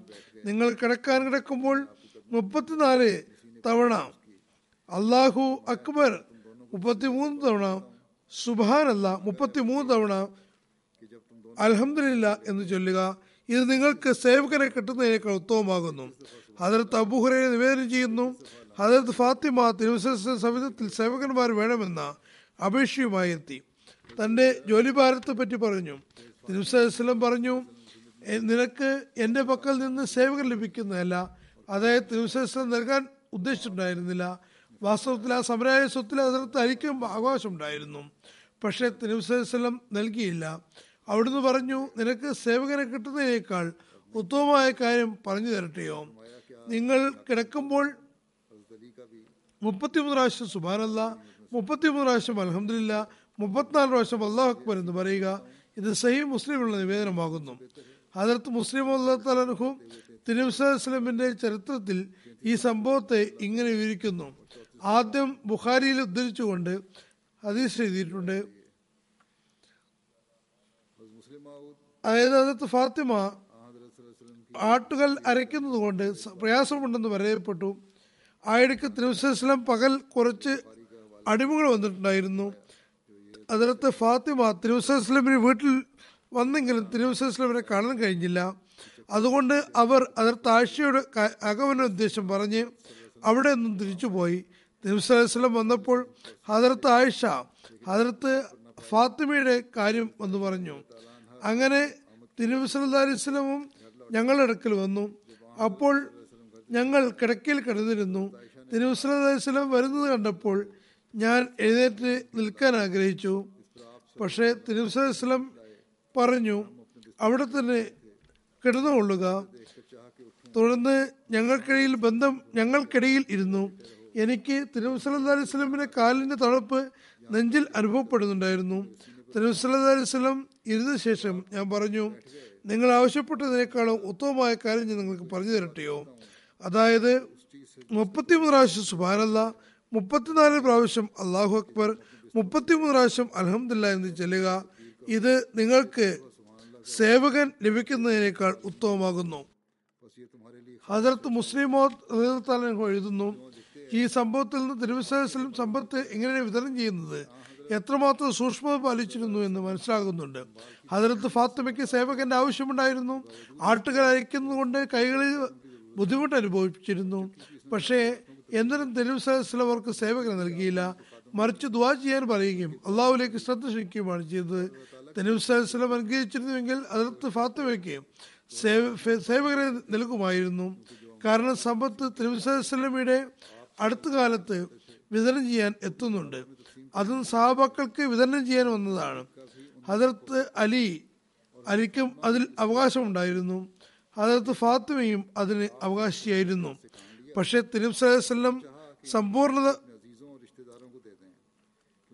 സഹനം പാലിക്കുകയും ആ സമ്പത്ത് തന്റെ ബന്ധുമിത്രാദികൾക്ക് നൽകാൻ ആഗ്രഹിക്കുകയും ചെയ്തില്ല. കാരണം ഇതിൽ നിന്ന് തിരുവസ്ലം ജനങ്ങൾ പിന്നീട് എന്തെങ്കിലും അർത്ഥം നൽകുകയും രാജാക്കന്മാർ പൊതുമുതൽ തങ്ങൾക്ക് അനുവദനീയമാണെന്ന് കരുതി വിതരണത്തിന് വന്ന അടിമ സ്ത്രീ പുരുഷന്മാരെ ഏറ്റെടുക്കും. ഇതിൽ നിന്ന് ജനങ്ങൾ പിന്നീട് എന്തെങ്കിലും അർത്ഥകൽപ്പം നൽകുകയും രാജാക്കന്മാർ പൊതുമുതൽ തങ്ങൾക്ക് അനുവദനീയമാണെന്ന് ഗണിക്കുകയും ചെയ്തേക്കാം. ആയതിനാൽ തിരുവശേഷം സൂക്ഷ്മ വലിച്ചുകൊണ്ട് അതിർത്ത് ഫാത്തിമയ്ക്കും ഒന്നും നൽകിയില്ല. ഇവിടെ ഒരു കാര്യം കൂടി സ്പർത്തവ്യമാണ്. അതായത് ഈ സ്വത്തിൽ അള്ളാഹു തിരുനബി സലല്ലാഹു അലൈഹി സ്വലമയ്ക്കും കുടുംബത്തിനും വിഹിതം നിശ്ചയിച്ചിട്ടുണ്ട്. അതിൽ നിന്ന് തിരുനബി സലല്ലാ അലൈഹി സ്വലം ചെലവഴിച്ചിരുന്നു. തന്റെ ബന്ധുക്കൾക്കും നൽകിയിരുന്നു. തന്റെ വിഹിതമായി വരാത്തത് ഒരിക്കലും വിതരണം ചെയ്തിരുന്നില്ല. തന്റെ ബന്ധുമിത്രാദികൾക്കും നൽകിയിരുന്നില്ല. ബൈത്തുൽമാൽ അഥവാ പൊതുമുതൽ ഇങ്ങനെ സംരക്ഷിക്കുന്ന ഏതെങ്കിലും ഭൗതിക രാജാവിന്റെ മാതൃക കാണിക്കാൻ കഴിയുമോ? ഇനി മാതൃക കാണാൻ കഴിയുന്നുവെങ്കിൽ അത് ഈ പരിശുദ്ധ മഹാത്മാവിന്റെ സേവകരിൽ മാത്രം കാണാവുന്നതാണ്. മറ്റു മതക്കാർക്ക് അതിന് മാതൃക കാണിക്കാൻ കഴിയുകയില്ല. ഹസ്രത്ത് അലി ബിൻ അബു താലിബ് പറയുന്നു ഒരു രാത്രിയിൽ റസൂലുല്ലാ സല്ലല്ലാ അലൈഹി വസല്ലം തന്റെ മകൾ ഫാത്തിമയുടെ വീട്ടിലെത്തി പറഞ്ഞു നിങ്ങൾ രണ്ടുപേരും നമസ്കരിക്കാറില്ലേ? ഞാൻ പറഞ്ഞു യാ റസൂലല്ലാ സല്ലല്ലാ അലൈഹി വസല്ലം ഞങ്ങളുടെ ജീവൻ അള്ളാഹുവിന്റെ കൈകളിലാകുന്നു. അവൻ ആഗ്രഹിക്കുമ്പോൾ ഞങ്ങളെ ഉണർത്തുകയും ഞങ്ങൾ എഴുന്നേൽക്കുകയും ചെയ്യുന്നു. തിരുനബി സല്ലല്ലാ അലൈഹി വസല്ലം എന്നോട് അതിന് മറുപടി ഒന്നും പറഞ്ഞില്ല. തിരിച്ചുപോയി. അതായത് തജു നമസ്കാരം നമസ്കരിക്കാറില്ലേ എന്ന് ചോദിച്ചത് തജു നമസ്കാരത്തെ കുറിച്ചായിരുന്നു തഹജുദിന്റെ നേരത്ത് ഞങ്ങളുടെ കണ്ണ് തുറയുന്നില്ലെങ്കിൽ അത് അള്ളാഹുവിന്റെ ഇഷ്ടം. അള്ളാഹു ആഗ്രഹിക്കുകയാണെങ്കിൽ ഞങ്ങളെ ഉണർത്തുമ്പോൾ ഞങ്ങൾ നമസ്കരിക്കുന്നു. തിരുനബി സല്ലാ അലൈഹി സ്വലം ഒരു തർക്കത്തിന് നിന്നില്ല തിരിച്ചുപോയി. തുടർന്ന് തിരുനബി സല്ലാ അലൈഹി സ്വലം തിരിച്ചു പോകുമ്പോൾ തന്റെ തുടയിൽ കൈയടിച്ചുകൊണ്ട് ഇങ്ങനെ പറയുന്നതായി ഞാൻ കേട്ടു. വക്കാനൽ ഇൻസാനു അക്സര ഷൈൻ ജദല. അതായത് മനുഷ്യൻ ഏറ്റവും അധികം തർക്കിക്കുന്നവനാകുന്നു. ഹസ്രത്ത് മുസ്ലിം മൗദ് റലിയല്ലാഹു ഈ സംഭവത്തെ വിവരിച്ചുകൊണ്ട് പറയുന്നു ഒരിക്കൽ രാത്രിയിൽ തിന്നബി സല്ലാ അലൈഹി സ്വലം തന്റെ ജാമാതാവ് അലിയുടെയും മകൾ ഫാത്തിമയുടെയും വീട്ടിൽ പോയി. ചോദിച്ചു നിങ്ങൾ തഹജ് നമസ്കരിക്കാറുണ്ടോ? അതായത് അർദ്ധരാത്രിക്ക് ശേഷം എഴുന്നേറ്റ് അനുഷ്ഠിക്കുന്ന നമസ്കാരം. ഹസരത്ത് അലി പറഞ്ഞു യാ റസൂലല്ല നമസ്കരിക്കാൻ ശ്രമിക്കുന്നുണ്ട്. ദൈവീകത പ്രകാരം ഞങ്ങളുടെ കണ്ണുകൾ അടഞ്ഞു പോകുമ്പോൾ തഹജിദ് ബാക്കിയാകുന്നു. തിരുനബി സല്ലാ അലൈഹി സ്വലം എഴുന്നേറ്റ് തഹജിദ് നമസ്കരിക്കുക എന്ന് പറഞ്ഞു. അങ്ങനെ എഴുന്നേറ്റ് വീട്ടിലേക്ക് മടങ്ങി. പോകുമ്പോൾ വഴിയിൽ വെച്ച് വക്കാനൽ ഇൻസാനു അക്സരക്ഷയും ജദല എന്ന് പറഞ്ഞുകൊണ്ടിരുന്നു. ഇത് വിശുദ്ധ ഖുറാനിലെ ഒരു ആയത്താകുന്നു. അതിന്റെ അർത്ഥം ഇപ്രകാരമാണ്. മനുഷ്യൻ എപ്പോഴും തന്റെ കുറ്റം സമ്മതിക്കാൻ പരിഭ്രമിക്കുന്നു. പലതരം തെളിവുകൾ നിരത്തി തന്റെ ന്യൂനത മറയ്ക്കാൻ ശ്രമിക്കുന്നു. ഇതിന്റെ അർത്ഥം എന്തെന്നാൽ അസത്ത് അലിക്കും ഫാത്തിമയ്ക്കും ചിലപ്പോഴൊക്കെ വീഴ്ച സംഭവിക്കാറുണ്ടെന്ന് പറയുന്നതിന് പകരം അള്ളാഹുവിന് താല്പര്യമാണ് ഞങ്ങൾ ഉണരുകയും ഉറങ്ങുകയും ചെയ്യുന്നത് എന്ന് പറഞ്ഞ് തങ്ങളുടെ വീഴ്ച എന്തിനാണ് അള്ളാഹുലേക്ക് ചേർത്ത് പറയുന്നത്? ഹദ്രത്ത് മുസ്ലിം മോത്ത് പറയുന്നു ഈ സംഭവത്തെ കുറെ കൂടി വിശദമാക്കിക്കൊണ്ട് ഹജറത്ത് അലി തന്റെ ഈ സംഭവം വിവരിക്കുന്നുണ്ട്. അതിൽ നിന്ന് ഹജറത്ത് അലി ഒരു സന്ദർഭത്തിൽ തെന്നബി സല്ലാ അലൈഹി സ്വലമിന് മറുപടി നൽകിയതിൽ വാഗ്വാദത്തിന്റെയും എതിരിടുന്നതിന്റെയും ശൈലി പ്രകടമായിരുന്നു എന്ന് വ്യക്തമാക്കുന്നു. അപ്പോൾ തിരുനബി സല്ലാ ദേഷ്യപ്പെടുകയോ നിരാശ പ്രകടിപ്പിക്കുകയോ ചെയ്യാതെ വളരെ മനോഹരമായ നീക്കമാണ് നടത്തിയത്. അതിൽ നിന്ന് ഹസരത് അലി തന്റെ ജീവിതാർത്ഥ്യം വരെ അതിന്റെ മാധുര്യം നുകർന്നിട്ടുണ്ടാകും. അദ്ദേഹം അനുഭവിച്ച ആനന്ദം അദ്ദേഹത്തിന് മാത്രം അവകാശപ്പെട്ടതായിരുന്നു. ഇപ്പോഴും തിരുനബി സല്ലാ അലൈവലമിന്റെ ആ അനിഷ്ട പ്രകടനം മനസ്സിലാക്കുമ്പോൾ ഓരോ സൂക്ഷ്മതർക്കും അത്ഭുതപ്പെട്ടു പോകുന്നു. ഹജറത്ത് അലി കറമല്ലാഹു വജുഹു പറയുന്നു. ബുഖാരിയിലുള്ള നിവേദനമാണ്. തിന്നബി സല്ലാ അലൈഹി സ്വലം ഒരു രാത്രി എന്റെയും തിന്നബി സല്ലാ അലൈഹി സ്വലം പുത്രി ഫാത്തിമത്ത് സുഹറയുടെയും അടുക്കൽ വന്ന് പറഞ്ഞു നിങ്ങൾ തഹജു നമസ്കരിക്കാറില്ലേ? ഞാൻ പറഞ്ഞു യാ റസൂലല്ല ഞങ്ങളുടെ ജീവൻ അള്ളാഹുവിന്റെ നിയന്ത്രണത്തിലാകുന്നു. അവൻ ആഗ്രഹിക്കുമ്പോൾ ഞങ്ങളെ ഉണർത്തുന്നു. തിന്നബി സല്ലാ അലൈഹി സ്വലം ഇത് കേട്ടപ്പോൾ തിരിച്ചുപോയി എന്നോട് ഒന്നും പറഞ്ഞില്ല. തുടർന്ന് തിരുവസ്ലം പുറംതിരിഞ്ഞ് നിന്ന് തന്റെ തുഴയിൽ കൈകൊണ്ട് അടിച്ചുകൊണ്ട് പറഞ്ഞു മനുഷ്യൻ അതേ കാര്യങ്ങളിലും തർക്കിക്കുന്നവനാണ്. അല്ലാഹ് ഈ മനോഹരമായ രീതിയിലൂടെ ഇങ്ങനെ മറുപടി പറയരുതെന്ന് തിരുമിസ്ലത് ഹദർത്ത് അലിക്ക് മനസ്സിലാക്കി കൊടുക്കുകയാണ്. മറ്റാരെങ്കിലും ആയിരുന്നുവെങ്കിൽ എന്റെ വിലയും നിലയും നോക്കുക. നിങ്ങൾ ഇങ്ങനെ മറുപടി പറയുന്നത് ശരിയാണോ? ഇങ്ങനെ ഞാൻ പറയുന്നത് തിരസ്കരിക്കുകയാണോ എന്നെല്ലാം തർക്കിക്കുമായിരുന്നു. അതല്ലെങ്കിൽ മനുഷ്യൻ നിർബന്ധിതനാണെന്ന് പറയുന്ന നിങ്ങളുടെ വാദം തെറ്റാണ്. അവന്റെ എല്ലാ കാര്യങ്ങളും അള്ളാഹുവിന്റെ നിയന്ത്രണത്തിൽ തന്നെയാണുള്ളത്. അവർ ആഗ്രഹിക്കുന്നത് പോലെ ചെയ്യുമായിരുന്നു. നമസ്കരിക്കാൻ തോഫിക്ക് നൽകുകയോ നൽകാതിരിക്കുകയോ ചെയ്യുന്നു. നിർബന്ധിക്കുക എന്നത് വിശുദ്ധ ഖുറാന്റെ പാഠങ്ങൾക്ക് വിരുദ്ധമാണ് എന്നൊക്കെ തർക്കിക്കാമായിരുന്നു. എന്നാൽ തിരുനബി സല്ലാ അലൈഹി രണ്ട് മാർഗങ്ങളും സ്വീകരിച്ചില്ല. അദ്ദേഹത്തോട് അനിഷ്ടം കാണിക്കുകയോ തർക്കിച്ചുകൊണ്ട് ഹസരത്ത് അലിയുടെ വാക്കുകളിലെ പിഴവ് ബോധ്യപ്പെടുത്തുകയോ ചെയ്തില്ല. മറിച്ച് ഒരു ഭാഗത്തേക്ക് മാറി അദ്ദേഹത്തിന്റെ മറുപടിയിൽ അത്ഭുതം പ്രകടിപ്പിക്കാനുണ്ടായത്. അതായത് മനുഷ്യന്റെ നിലപാട് എത്രമാത്രം വിചിത്രമാണ്. എല്ലാ ഓരോ കാര്യത്തിലും എന്തെങ്കിലും കാര്യം തനിക്ക് അനുകൂലമായി കണ്ടെത്തുകയും തർക്കിക്കാൻ തുടങ്ങുകയും ചെയ്യുന്നു. വാസ്തവത്തിൽ തെന്നബി സല്ല അലൈഹി വസല്ലം ഇത്രമാത്രം പറഞ്ഞതുകൊണ്ടുള്ള പ്രയോജനത്തിന്റെ നൂറിലൊരംശം പോലും നൂറുകണക്കിന് തർക്കം കൊണ്ട് ഉണ്ടാക്കിയെടുക്കാൻ സാധ്യമല്ല. ഈ ഹദീസിൽ നിന്ന് നമുക്ക് നിരവധി കാര്യങ്ങൾ മനസ്സിലാക്കാൻ കഴിയുന്നുണ്ട്. തിരുനബി സല്ലാ അലൈഹി സ്വലമിന്റെ സ്വഭാവത്തിന്റെ വിവിധ വശങ്ങളിൽ അത് വെളിച്ചം വീശുന്നുണ്ട്. ഇവിടെ അതേക്കുറിച്ച് പരാമർശിക്കുന്നത് ഉചിതമായിരിക്കുമെന്ന് കരുതുന്നു. ഹസരത്ത് മുസ്ലിം മൗത്ത് റളിയല്ലാഹു താല അൻഹു പറയുന്നു ഒന്ന് തിരുനബി സല്ലല്ലാഹു അലൈഹി എത്രമാത്രം ധാർമ്മിക കാര്യങ്ങളിൽ ശ്രദ്ധയുണ്ടായിരുന്നു എന്ന് മനസ്സിലാകുന്നു രാത്രി ചുറ്റി സഞ്ചരിച്ച് തന്റെ അടുത്തുള്ള ബന്ധുക്കളെ ശ്രദ്ധിക്കുന്നു. നിരവധി ആളുകൾ സ്വയം നല്ലവരായിട്ടുണ്ട്. ജനങ്ങൾക്ക് നന്മയെപ്പറ്റി ഉപദേശിക്കുകയും ചെയ്യുന്നു. എന്നാൽ അവരുടെ വീടിന്റെ അവസ്ഥ പരിതാപകരമായിരിക്കും. തന്റെ വീട്ടുകാരെ സമുദ്ധരിക്കാനുള്ള ത്രാണി അവർക്കുണ്ടായിരിക്കില്ല. ഇതേക്കുറിച്ചാണ് ദീപത്തിന് കീഴിൽ ഇരുട്ട് എന്ന് ചൊല്ലുള്ളത്. അതായത് ദീപം ചുറ്റുപാടും വെളിച്ചം നൽകുന്നുവെങ്കിലും അതിന് കീഴിൽ ഇരുട്ടായിരിക്കും.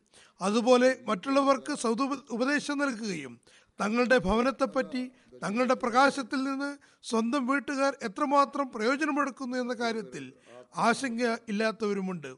എന്നാൽ തിന്നബി സല്ലാ അലിസ്ലമിന് താൻ ലോകത്തിന് നൽകാൻ ആഗ്രഹിക്കുന്ന വെളിച്ചത്തിൽ നിന്ന് തന്റെ ബന്ധുമിത്രാദികൾ പ്രകാശപൂരിതമാകണമെന്നും തിരുനബി സല്ലാ അലൈവല്ലം ആഗ്രഹിച്ചിരുന്നു. അതിനുവേണ്ടി തിരുനബി സല്ലാഹു അലൈവല്ലം ബദ്ധശ്രദ്ധനായിരുന്നു. ഇക്കാര്യത്തിൽ അവരെ പരീക്ഷിക്കുകയും ബോധ്യപ്പെടുത്തുകയും ചെയ്തിരുന്നു. ബന്ധുജന ശിക്ഷണം ഒരു ഉന്നതമായ നൈപുണ്യമാകുന്നു. അത് തിരുനബി സല്ലാ അലൈവലമിൽ ഇല്ലായിരുന്നുവെങ്കിൽ അക്കാര്യം തിരുനബി സല്ലാ അലൈവലമിന്റെ ഉന്നത സ്വഭാവത്തിൽ വളരെ വിലയേറിയ ഒരു കാര്യത്തിന്റെ അഭാവമായി തീരുമായിരുന്നു. രണ്ട് താൻ ലോകത്തിനു മുന്നിൽ സമർപ്പിച്ച സന്ദേശത്തെ സംബന്ധിച്ച് തിരുനബി സല്ലാഹു അലൈഹി സ്വലമിന് പൂർണ ബോധ്യമുണ്ടായിരുന്നു. ഒരു നിമിഷ നേരത്തേക്ക് പോലും അതിൽ സംശയമുണ്ടായിരുന്നില്ല. നൗസുമില്ല തിരുനബി സല്ലാ അലൈഹി സ്വലം ജനങ്ങളെ വിഡ്ഢികളാക്കാനും തന്റെ അധികാരം സ്ഥാപിക്കാനുമാണ് ഈ എല്ലാ പദ്ധതികളും ആവിഷ്കരിച്ചതെന്നും തിരുനബി സല്ലാഹു അലൈഹി സ്വലമിന് ദിവ്യ വെളിപാടുകളൊന്നും ഇല്ലായിരുന്നുവെന്നും ആക്ഷേപിക്കുന്നവരുണ്ട്. എന്നാൽ തിരുനബി സല്ലാഹു അലൈഹി സ്വലമിന് തന്റെ ദൈവനിയോഗിതവാദത്തിൽ ഉറച്ച ബോധ്യമുണ്ടായിരുന്നു. അതിന് സമാനമായത് ലോകത്ത് കണ്ടെത്താൻ സാധ്യമല്ല. കാരണം ഒരുപക്ഷെ ജനങ്ങൾ സ്വയം നാട്യങ്ങളുമായി തങ്ങളുടെ സത്യസാക്ഷ്യം തെളിയിക്കാൻ ശ്രമിക്കുന്നവരുണ്ടാകാം. എന്നാൽ രാത്രി സമയത്ത് ഒരാൾ തന്റെ മകളുടെയും ജാമാതാവിന്റെയും അടുത്തുപോയി നിർബന്ധിതമല്ലാത്ത മറിച്ച് വിശ്വാസികൾ അർദ്ധരാത്രിയിൽ തങ്ങളുടെ അവസ്ഥയ്ക്കനുസൃതമായി അനുഷ്ഠിക്കാൻ പറഞ്ഞ ആരാധന നടത്തുന്നുണ്ടോ എന്ന് അന്വേഷിക്കുക എന്നത് കരുതാൻ നിവൃത്തിയില്ല. ആ സമയത്ത് തന്റെ മകളെയും ജാതാ ജാമാതാവിനെയും തജു നമസ്കരിക്കാൻ പ്രേരിപ്പിക്കുന്നത് ജനങ്ങൾ നടക്കണമെന്ന് ആഗ്രഹിക്കുന്ന തന്റെ അധ്യാപനത്തെ സംബന്ധിച്ച് പൂർണ ബോധ്യമുള്ള ഉള്ളതിന് തെളിവാകുന്നു. കാരണം കറ്റുകെട്ടി പറയുന്ന ഒരാൾ അതിലൂടെ അധ്യാപനങ്ങൾ അനുഷ്ഠിക്കുന്നതും ഒഴിവാക്കുന്നതും ഒരുപോലെയാണെന്ന് ബോധ്യമുണ്ടായിരിക്കെ. അയാൾ തന്റെ മകൾക്ക് ആരോരുമില്ലാത്ത സമയത്ത് അതേക്കുറിച്ച് അധ്യാപനം നൽകാൻ തരമില്ല. ഈ അധ്യാപനമനുസരിച്ച് നടക്കാതെ സമ്പൂർണതകൾ കൈവരിക്കാൻ സാധ്യമല്ലെന്ന് സ്വയം ബോധ്യമാകാത്തിടത്തോളം അതേക്കുറിച്ച് പറയാൻ കഴിയില്ല. അതായത് അധ്യാപനമനുസരിച്ച് നടക്കുന്നതും നടക്കാതിരിക്കുന്നതും ഒരുപോലെയാണെങ്കിൽ രാത്രിയുടെ ആരോരുമില്ലാത്ത നേരത്ത് ഉപദേശിക്കണമെങ്കിൽ ഈ അധ്യാപനം പ്രാവർത്തികമാക്കാത്ത ഒരാൾക്ക് മതത്തിന്റെ ഉന്നതിയിലേക്ക് എത്താൻ കഴിയില്ലെന്നും അതിന്റെ പാഠങ്ങൾ നേടാൻ കഴിയില്ലെന്നും പരിപൂർണ ബോധ്യം വേണ്ടതാണ്. മൂന്ന് അത് പറയാനാണ് ഞാൻ ഈ സംഭവം തിരഞ്ഞെടുത്തത്. റസൂ തിരുമേനി സല്ലല്ലാ ഓരോ കാര്യവും മനസ്സിലാക്കി കൊടുക്കുന്നതിൽ സഹിഷ്ണുത കാണിച്ചിരുന്നു. വഴക്ക് കൂടാതെ സ്നേഹവാത്സല്യത്തോടെ ആർക്കും അയാളുടെ തെറ്റ് ബോധ്യപ്പെടുത്തി കൊടുത്തിരുന്നു. ഈ സന്ദർഭത്തിൽ അതിലത്ത് അലി തിന്നബി സല്ലല്ലാ അലൈഹി സ്വലമിന്റെ ചോദ്യത്തിന് ഉറങ്ങുമ്പോൾ ഉണരുമെന്ന കാര്യത്തിൽ തങ്ങൾക്ക് എന്ത് നിയന്ത്രണമാണെന്ന നിലയ്ക്കാണ് മറുപടി നൽകുന്നത്. കാരണം ഉറങ്ങുമ്പോൾ മനുഷ്യന് തന്റെ കാര്യത്തിൽ ഒരു നിയന്ത്രണവുമില്ല. ഉറങ്ങിക്കഴിഞ്ഞാൽ ഇന്ന സമയമായെന്നും ഇന്ന ഇന്ന കാര്യങ്ങൾ ചെയ്യുമെന്നും അയാൾക്ക് എന്ത് ബോധമുണ്ടാകാനാണ്? അള്ളാഹു കണ്ണു തുറന്നു തന്നാൽ നമസ്കരിക്കും. അല്ലാത്ത പക്ഷം നിർബന്ധാവസ്ഥയിലാകുന്നു. കാരണം അക്കാലത്ത് അലാറം ക്ലോക്കുകളില്ലായിരുന്നല്ലോ. ഇത് കേട്ടപ്പോൾ തെന്നിബ് സല്ലാ അലിസ്ലം ആശ്ചര്യപ്പെടുകയാണ്. തെന്നിബ് സല്ലാ അലിസ്ലം ഹൃദയത്തിലെ ഈമാൻ കാരണം തജു സമയം കഴിഞ്ഞു പോകുകയും തിരുനബി സല്ലാ അലിസ്ലമിനെ അറിയാതിരിക്കുകയും ചെയ്ത സന്ദർഭം ഉണ്ടായിട്ടേയില്ല. അതുകൊണ്ട് തിരുനബി മറുഭാഗത്ത് മറുഭാഗത്തേക്ക് മുഖം തിരിച്ചുകൊണ്ട് ഇത്രമാത്രം പറഞ്ഞു. മനുഷ്യൻ കാര്യം അംഗീകരിക്കുകയല്ല തർക്കിക്കുകയാണ് ചെയ്യുന്നത്. അതായത് നിങ്ങൾ മേൽ ശ്രമിക്കുകയാണ് വേണ്ടത്. അല്ലാതെ ഇങ്ങനെ മാറ്റി പറഞ്ഞ് സമയം നഷ്ടപ്പെടുത്തരുത്. അതുകൊണ്ട് തന്നെ അതിർത്ത് അലി കറമല്ലാഹു പറയുന്നു ഞാൻ പിന്നീട് ഒരിക്കലും തഹജത് ഒഴിവാക്കിയിട്ടില്ല. ഈ അനുസ്മരണം തുടരുന്നതാണ്. ഇൻഷാല്ല തുടർന്നും ഉണ്ടായിരിക്കും.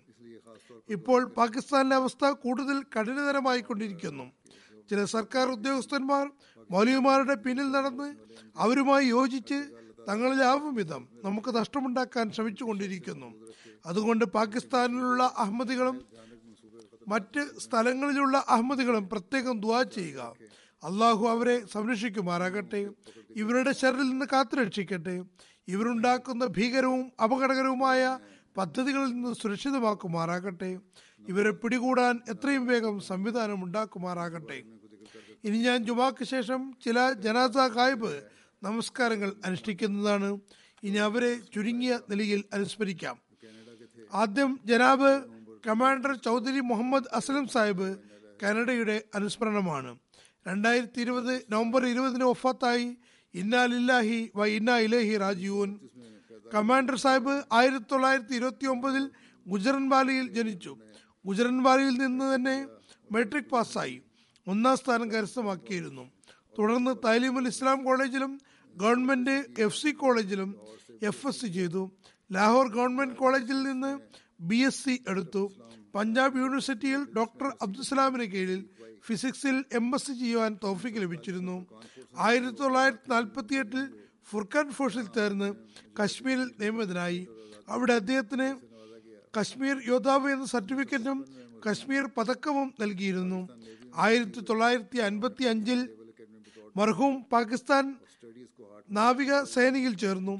പാകിസ്ഥാൻ നേവൽ അക്കാഡമിയിൽ director studies കോഹാട്ടിൽ deputy president of inter services selection board ഇസ്ലാമാബാദിലെ naval ഹെഡ്ക്വാർട്ടേഴ്സിൽ deputy director naval education service തുടങ്ങിയ താക്കോൽ സ്ഥാനങ്ങളിൽ സേവനം ചെയ്യാൻ അവസരം ലഭിച്ചിട്ടുണ്ട്. മർഹൂമിന് എഡ്യൂക്കേഷണൽ സെക്ടറിൽ നേവിയുടെ പുതിയ സ്കൂളും കോളേജും തുറക്കാനുള്ള ആസൂത്രണത്തിലും കൂടാതെ നേവൽ യൂണിവേഴ്സിറ്റി സ്ഥാപിക്കുന്നതിനും അടിസ്ഥാനപരമായ സേവനത്തിന് അവസരം കിട്ടിയിട്ടുണ്ട്. പാകിസ്ഥാൻ നേവിയിൽ നിന്ന് റിട്ടയർഡായ ശേഷം കനഡയിലേക്ക് പോയി. ഒരു വർഷം ടൊറാൻഡോ മിഷൻ ഹൗസിൽ വഖഫ് അർജി ചെയ്തു. അതിനുശേഷം ആയിരത്തി തൊള്ളായിരത്തി തൊണ്ണൂറ്റി മൂന്നിൽ റിട്ടയർമെന്റിന് ശേഷമുള്ള വഖഫിന് അപേക്ഷിച്ചു. ആയത് ഹസരത്ത് ഖലീഫത്തുൽ മസി റാബി അംഗീകരിച്ചു. ഇദ്ദേഹത്തിന്റെ സേവനം ഇരുപത്തിയെട്ട് വർഷം വ്യാപിച്ചു കിടക്കുന്നു ജമാഅത്തി സേവനം. ഇതിനിടയിൽ മർഹൂമിന് ജാഹിദ secretary രക്ഷിതനാഥ secretary mission house additional secretary homeo clinic സഹായി എന്ന നിലകളിലും സേവനത്തിന് തോഫിക്ക് ലഭിച്ചിട്ടുണ്ട്. മർഹൂം സൗഹൃദപ്രിയനും സൗമ്യഭാഷിയുമായിരുന്നു. എല്ലാവരോടും വാത്സല്യത്തോടെ പെരുമാറിയിരുന്നു. നമസ്കാരത്തിന് ശുഷ്കാന്തിയും ഖിലാഫത്തിനോട് അളവറ്റ കൂറും സ്നേഹവും ഉണ്ടായിരുന്നു. ജീവിതം വഖഫ് ചെയ്ത ശേഷം തന്റെ എല്ലാ നിമിഷവും ജമാഅത്തി സേവനത്തിൽ കഴിച്ചുകൂട്ടാൻ പരിശ്രമിച്ചിരുന്നു. കഴിഞ്ഞ കുറച്ചു കാലമായി നല്ല സുഖമില്ലായിരുന്നു. സൗഖ്യമാകുമ്പോഴെല്ലാം മിഷൻ ഹൗസിൽ വന്നിരുന്നു. അവസാന ശ്വാസം വരെയും ദീനി സേവനത്തിൽ വ്യാപൃതനായിരുന്നു. സന്തപ്ത കുടുംബത്തിൽ ഭാര്യയും മൂന്ന് ആൺമക്കളുമുണ്ട്. അള്ളാഹു അദ്ദേഹത്തിന് മഹഫരത്തും റഹമത്തും നൽകുമാറാകട്ടെ. അദ്ദേഹത്തിന്റെ മക്കളിലും അദ്ദേഹത്തിന് നന്മകൾ തുടരുമാറാകട്ടെ. അദ്ദേഹത്തിന്റെ മരുമകൾ പറയുന്നു വളരെ വാത്സല്യവും കരുണയുമുള്ള ആളും സുഹൃതവാനുമായിരുന്നു വളരെ വിശ്വസ്തയോടെ തന്റെ വഖഫ് പൂർത്തിയാക്കി. മാതൃകായോഗ്യനായ പിതാവും ഭർത്താവുമായിരുന്നു. മരണത്തിനു മുമ്പ് വരെയും തന്റെ മക്കളെ ജമാഅത്തിനോടും അള്ളാഹുവിനോടുമുള്ള ബന്ധത്തെയും നമസ്കാരത്തിൽ കൃത്യനിഷ്ഠ കാണിക്കേണ്ട ആവശ്യകതയും ആവശ്യകതയെയും പറ്റി ഉപദേശിച്ചിരുന്നു. ജീവിതം മുഴുവനും തഹജുദിലും മറ്റു നമസ്കാരങ്ങളിലും കൃത്യനിഷ്ഠ പുലർത്തിയിരുന്നു. രണ്ടാമത്തെ ജനാസ ഷാഹീന കമർ സാഹിബയുടേതാണ്. ഇവർ നസാറത്തുലിയ റബുവ ഡ്രൈവർ കമർ അഹമ്മദ് ഷഫീഖ് സാഹിബിന്റെ ഭാര്യയാകുന്നു. ഷഹീന കമർ സാഹിബയും മകൻ സമർ അഹമ്മദ് കമറും രണ്ടായിരത്തി ഇരുപത് നവംബർ പന്ത്രണ്ടിന് ഉച്ചയ്ക്ക് ഒരു- മണിക്ക് ഒരു റോഡ് അപകടത്തിലാണ് മരണപ്പെട്ടത് ഇന്നാലില്ലാഹി വ ഇന്നാ ഇലഹി രാജീവനും മരണസമയത്ത് മർഹൂമയ്ക്ക് മുപ്പത്തിയെട്ട് വയസ്സും സമർ അഹമ്മദ് കമറിന് പതിനേഴ് വയസ്സുമായിരുന്നു പ്രായം. ഷഹീന കമർ സാഹിബയുടെ സംതൃപ്ത കുടുംബത്തിൽ ഭർത്താവും രണ്ടാൺമക്കളും ഒരു മകളും കൂടാതെ മൂന്ന് സഹോദരന്മാരുമുണ്ട്. അവരുടെ മകൾ എഴുതുന്നു എന്റെ ഉമ്മ വളരെ നല്ല സ്ത്രീയായിരുന്നു. എന്നോട് എപ്പോഴും നന്മ ഉപദേശിച്ചിരുന്നു. നന്മയിൽ എപ്പോഴും വളരെ പ്രഥമ സ്ഥാനത്തായിരുന്നു. എല്ലാ കാര്യവും ഞാനുമായി പങ്കുവച്ചിരുന്നു. എന്റെ നല്ല സുഹൃത്തുമായിരുന്നു. പറയുന്നു മാഷാല്ല അവർക്ക് ജമാഅത്തി സേവനങ്ങളോട് നല്ല പ്രതിപത്തിയായിരുന്നു. എന്റെ എല്ലാ കാര്യങ്ങൾ തന്റെ എല്ലാ കാര്യങ്ങളും എന്നോട് പറഞ്ഞിരുന്നു. രണ്ടാമത്തെ പ്രത്യേകത അവർക്ക് ജമാഅത്തി സേവനത്തിൽ പ്രത്യേകം താല്പര്യമുണ്ടായിരുന്നു. സേവനത്തിന് എപ്പോഴും തയ്യാറായിരുന്നു. അവരുടെ ഭർത്താവ് എഴുതുന്നു വിദ്യാഭ്യാസം കുറവായിരുന്നുവെങ്കിലും വീട് നല്ലപോലെ ശ്രദ്ധിക്കുകയും കുട്ടികൾക്ക് നല്ല ശിക്ഷണം നൽകുകയും ചെയ്തു. ഇനി അവരുടെ മകൻ മകൻ അതായത് കമർ അഹമ്മദ് ഷഫീഖ് സാഹിബിന്റെ മകൻ സമർ അഹമ്മദിൻ കമറിനെ പറ്റിയുള്ള അനുസ്മരണമാണ്. മാതാവിനോടൊപ്പം അപകടത്തിൽ മരണപ്പെടുകയുണ്ടായി. തലീമുൽ ഇസ്ലാം കോളേജിൽ ഒന്നാം വർഷ വിദ്യാർത്ഥിയായിരുന്നു. അള്ളാഹുവിന്റെ അനുഗ്രഹത്താൽ വിദ്യാഭ്യാസത്തിൽ നല്ല നിലവാരം ഉണ്ടായിരുന്നു. ഖുദാമിനോടൊപ്പം വളരെ സന്തോഷപൂർവം ആവേശത്തോടെ ഡ്യൂട്ടികൾ ചെയ്തിരുന്നു. ജമാഅത്തി സേവനത്തിൽ കർമ്മനിരതനായിരുന്നു സയീം എപ്പോൾ വിളിച്ചാലും എല്ലാ ജോലിയും ഉപേക്ഷിച്ച് ഉടനെ തന്നെ എത്തുമായിരുന്നു. അദ്ദേഹത്തിന്റെ പിതാവ് എഴുതുന്നു ചിലപ്പോൾ ഞാൻ മൂന്നാൽ ദിവസം തുടർച്ചയായി യാത്രയിലായിരിക്കും അപ്പോൾ എന്നോട് പറയും ഉപ്പ താങ്കൾ വീടിനെ കുറിച്ച് ഓർത്ത് ആശങ്കപ്പെടേണ്ട കാര്യമില്ല. കാര്യങ്ങളൊക്കെ ഞാൻ നോക്കി നടത്താം. താങ്കൾ സമാധാനത്തോടെ ഡ്യൂട്ടി നിർവഹിച്ചു കൊള്ളുക. വാസ്തവത്തിൽ ഇങ്ങനെ തന്നെയാണ് ചെയ്തിട്ടുണ്ടായിരുന്നതും. വളരെ ഉത്തരവാദിത്വബോധമുള്ള കുട്ടിയായിരുന്നു. സമർ അഹമ്മദ് ഖമറിന്റെ മൂത്ത സഹോദരി സമറീൻ പറയുന്നു എന്റെ സഹോദരൻ വളരെ നല്ലവനായിരുന്നു. ദേഷ്യം വരികയോ വരികയോ ചെയ്തിട്ടില്ല. ഞാൻ എപ്പോഴെങ്കിലും ശകാരിച്ചാൽ പോലും ദേഷ്യപ്പെട്ടിരുന്നില്ല കോപിച്ചിരുന്നില്ല. കുട്ടികളോടും സഹോദരി സഹോദരന്മാരോടും നല്ല സ്നേഹബന്ധമായിരുന്നു. മറ്റ് ചെറിയ സഹോദരി സഹോദരന്മാരും ഇത് തന്നെയാണ് എഴുതിയിട്ടുള്ളത്. മർഹൂമിന് അള്ളാഹു റഹമത്തും മഹഫറത്തും നൽകുമാറാകട്ടെ. കുടുംബത്തിന് മുഴുവനും ചെറിയ മക്കൾക്കും പിതാവിനും സബറും മനക്കരുത്തും നൽകട്ടെ. അദ്ദേഹത്തിന്റെ മകനും ഭാര്യയും മരണപ്പെട്ടിരിക്കുന്നു. അടുത്ത ജനാസ സയ്യിദ അഫ്സൽ ഖോക്കർ സാഹിബയുടേതാണ്. ഇവർ മുഹമ്മദ് അഫ്സൽ ഖോക്കർ ഷഹീദ് സാഹിബിയുടെ സാഹിബിന്റെ ഭാര്യയും അഷ്റഫ് മഹമ്മൂദ് ഖോക്കർ ഷഹീദ് സാഹിബിന്റെ മാതാവുമാകുന്നു. അവരുടെ ഭർത്താവും മകനും ഷഹീദുമാരായിരുന്നു. ഇവർ രണ്ടായിരത്തി ഇരുപത് സെപ്റ്റംബർ പന്ത്രണ്ടിന് കരണ്ടിയിൽ ഒഫാത്തായി ഇന്നാലില്ലാഹി വ ഇന്ന ഇലഹി രാജുവൻ ഭർത്താവിന്റെയും മകന്റെയും ഷഹാദത്തിന് ശേഷം അവർക്ക് വളരെ പ്രയാസം അനുഭവിക്കേണ്ടി വന്നിട്ടുണ്ട്. എന്നാൽ അവർ എല്ലാ പ്രയാസങ്ങളും വളരെ ക്ഷമയോടും മനക്കരുത്തോടും കൂടി നേരിട്ടു. വളരെ അന്തസ്സോടെ ജീവിച്ചു.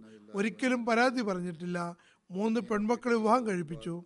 കഴിഞ്ഞ വർഷം അവർക്ക് മറ്റൊരു യുവാവായ മകൻ ആസിഫ് മഹമ്മൂദ് ഖോക്കറിന്റെ ആകസ്മിക മരണത്തിന്റെ വേദനയും സഹിക്കേണ്ടി വന്നു. അപ്പോഴും നല്ല ക്ഷമ കാണിച്ചു. വളരെ നല്ല ക്ഷമയുടെ മാതൃകയാണ് കാണിച്ചത്. തന്റെ എല്ലാ ബന്ധുമിത്രാദികളോടും സ്നേഹപൂർവം പെരുമാറിയിരുന്നു.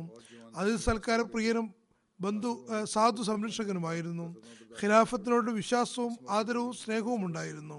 ജമാഅത്തി സാമ്പത്തിക ആഹ്വാനങ്ങളിൽ ആവേശത്തോടെ ഭാഗമാക്കാകുമായിരുന്നു ജീവിതത്തിൽ മുഴുവനും തന്റെ മാതാപിതാക്കൾക്കും ഷഹീദായ ഭർത്താവിനും മക്കൾക്കും കുടുംബത്തിലെ മറ്റ് മഹത്തുക്കളുടെയും പേരിൽ സതക്ക നൽകിയിരുന്നു.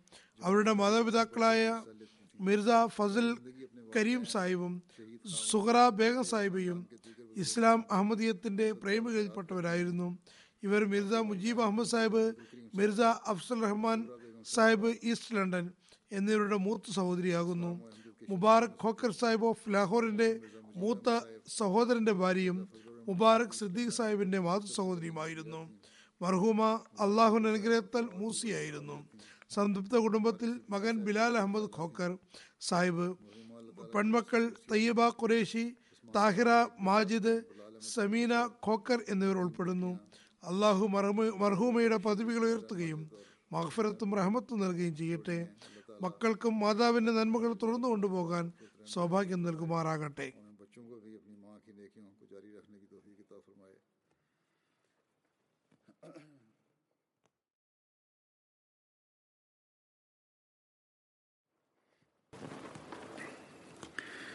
الحمد لله الحمد لله نحمده ونستعينه ونستغفره ونؤمن به ونتوكل عليه ونعوذ بالله من شرور أنفسنا ومن سيئات أعمالنا. من يهده الله فلا مضل له ومن يضلله فلا هادي له.